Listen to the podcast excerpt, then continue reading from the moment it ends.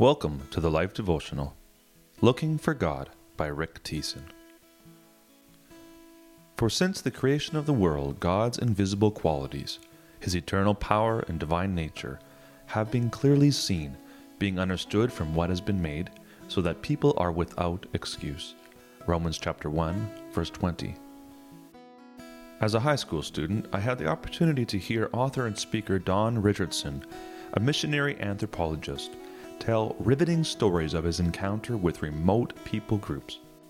He had recently returned from Papua New Guinea, where he and his wife lived with a primitive Sawi tribe of cannibalistic headhunters.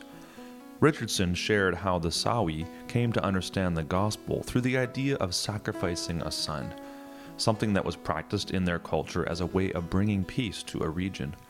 Once Richardson divinely discovered this connection to the gospel story, introducing the Sawi people to a relationship with Jesus seemed natural.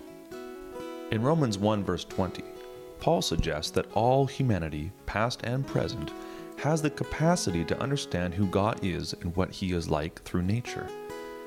They may not all understand every aspect of what it means to follow Him, but they can recognize that He exists through what they can see all around them. In Hebrews 1, verse 6, we read, and without faith, it is impossible to please God, because anyone who comes to him must believe that he exists and that he rewards those who earnestly seek him. Here, the author adds another piece of gaining an understanding of God, not only believing he exists, but actually seeking him. When we look for God, he will be found by us. Sometimes he may seem distant, but in those times, head outside on a cloudless night and look up. You will see him if you earnestly look for him.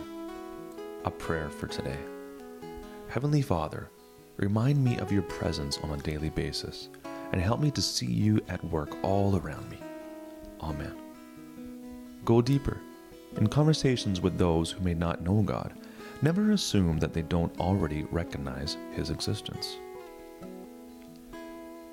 We would love to pray for you today. Come visit us at thelife.com slash prayer.